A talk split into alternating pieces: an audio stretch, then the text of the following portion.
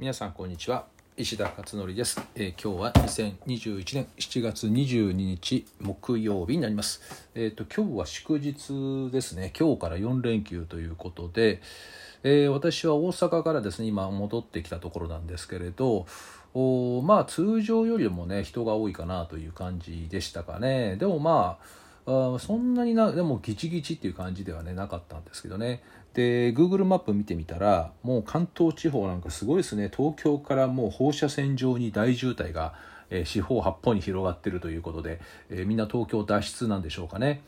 えーなんか疎開疎開するみたいな五輪疎開っていうふうになんかね、えー言葉が出てきてるぐらいで、えーオリンピック期間中はですね東京から脱出するみたいななんかそんなあの言葉もあるようです。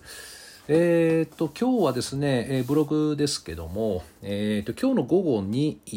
記事がですねあ東洋経済オンラインの、ね、記事なんですけど167回目の記事が出ています。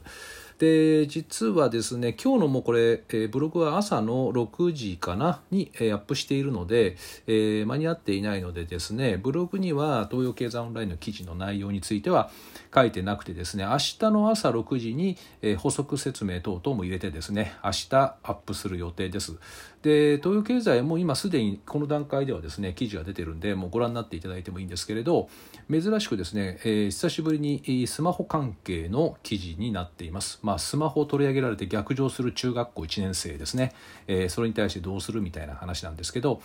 えーまあ、これについてね今回は書いているというところですねで、えーそれに、えーまあ、合わせてですね今日のブログではえっとねまあ今ちょうどこう夏休みに入った頃ですよねちょうどね。えーなので、まあ、そういった、ね、スマホとかゲームとかねいろいろ多分トラブルがトラブルがどんどんまた出てくるんだろうなという感じです。でここ12年ですね本当に異例尽くしのもうね年がずっと続いていてですねこういった異例尽くしの年が続く、まあ、要は文明の変わり目とも言われていますけどそうするとこれまでのパターンでやるとですね全くうまくいかないということも起こってくるんですよね。でこうやって周りの環境が変わっているにもかかわらず自分が変わっていないとですね、えーとても強制的にですね変わらざるを得ない出来事が起こってきたりするんですね。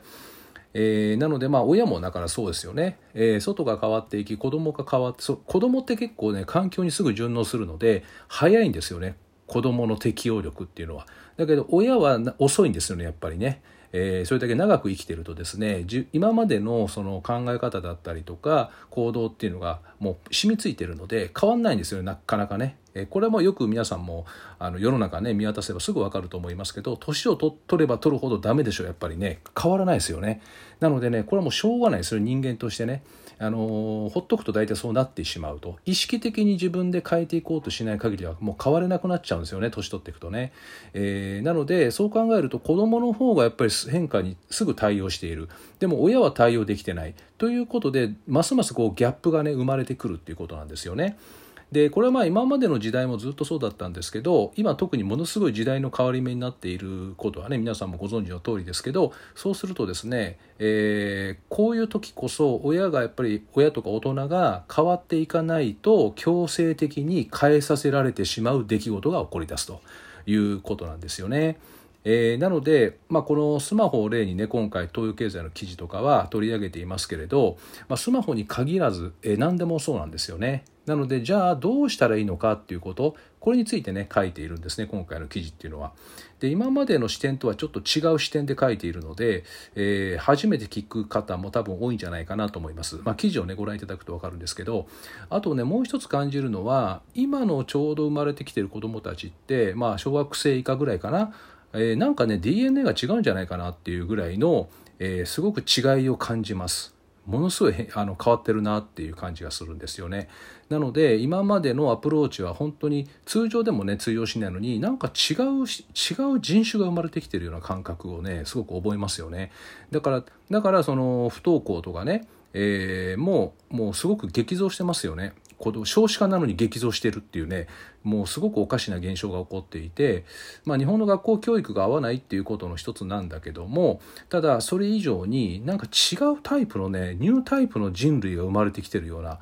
なんなんか違う感じですよね。まああの表面的には例えばスマホ世代っていうねもう生まれた時には親がスマホいじってるみたいなそういったところで生まれてくると当然見る景色が全然違ってるので、えー、子どもの感性も違っているとかいうのもねあるだろうしあと食べてるものが違いますよね。昭和の時代に食べてた人と平成の時代に食べてるものって違ってたりするしだからそういった食料の問題もあるかもしれませんしさまざ、まな、ね、環境がどんどんどんどん変化してる中で生まれてきてる子どもたちが全然違ってると。でこの子どもたちっていうのがどうも次の時代の準備を今始めてるようにしか見えないんですよね私はね、えー、テクノロジーにも本当に精通してるしね。でこういった時っていうのはあのどうしたらいいのかっていう話なんですけど原理原則に立ち戻るんですよね。こういう変化の時代の時っていうのはね原理原則に立ち戻って考えるといいんですね。例えばその人を育てるための原則って何だったのかなとかね、えー、人を育てるもう原則っていうのは決まっていていい部分を伸ばすっていうのがこれがもう原則なんですよね。だから短所をいじらないっていう長所をさらに引き上げていくっていう戦略その1を取るっていうこれが人を育てるための原理原則だったりでこうやってですねあの実際に原理原則に立ち戻っていく人ってどうあるべきなのかなとかねこういったところを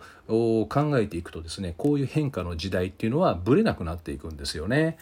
えー、ということで、まあ、今回の、まあ、明日またね、えー、記事について少し詳しくお話ししようと思うんですけど、えー、東洋経済オンラインはですね今回はまあそれをちょっと一歩踏み込んだ、えー、深い対応方法、まあ、深いって言っても難しくないんですけどそんなに、えー、深い一歩対応方法ですね書いてみましたのでぜひご覧になってみてください。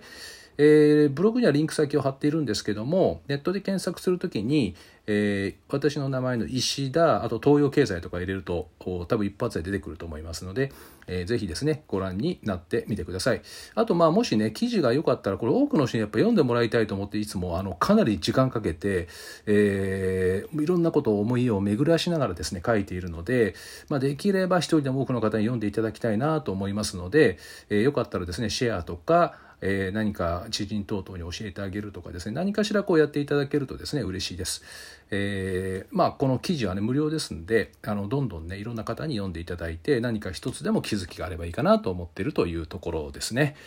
はい、えー、ということで今日は以上となります、えー、今日夜はですねボイシーのパーソナリティをやってらっしゃる方と、えー、コラボでちょっと収録をね今日はやりますね私のボイシーでも多分だですあの放送ねしますし、えー、相手のね方のボイシーのところでもおそらく出ると思いますまたどなたと収録してどんなことなのかっていうのはまたこちらでもですねお話をしていきたいと思いますただ配信するのはボイシーで配信しますんで、えこちらの今の配信している、ヒマラヤとか YouTube とかではないということなのでまたですねそこはお知らせをしていきますのでまた聞いてみてください。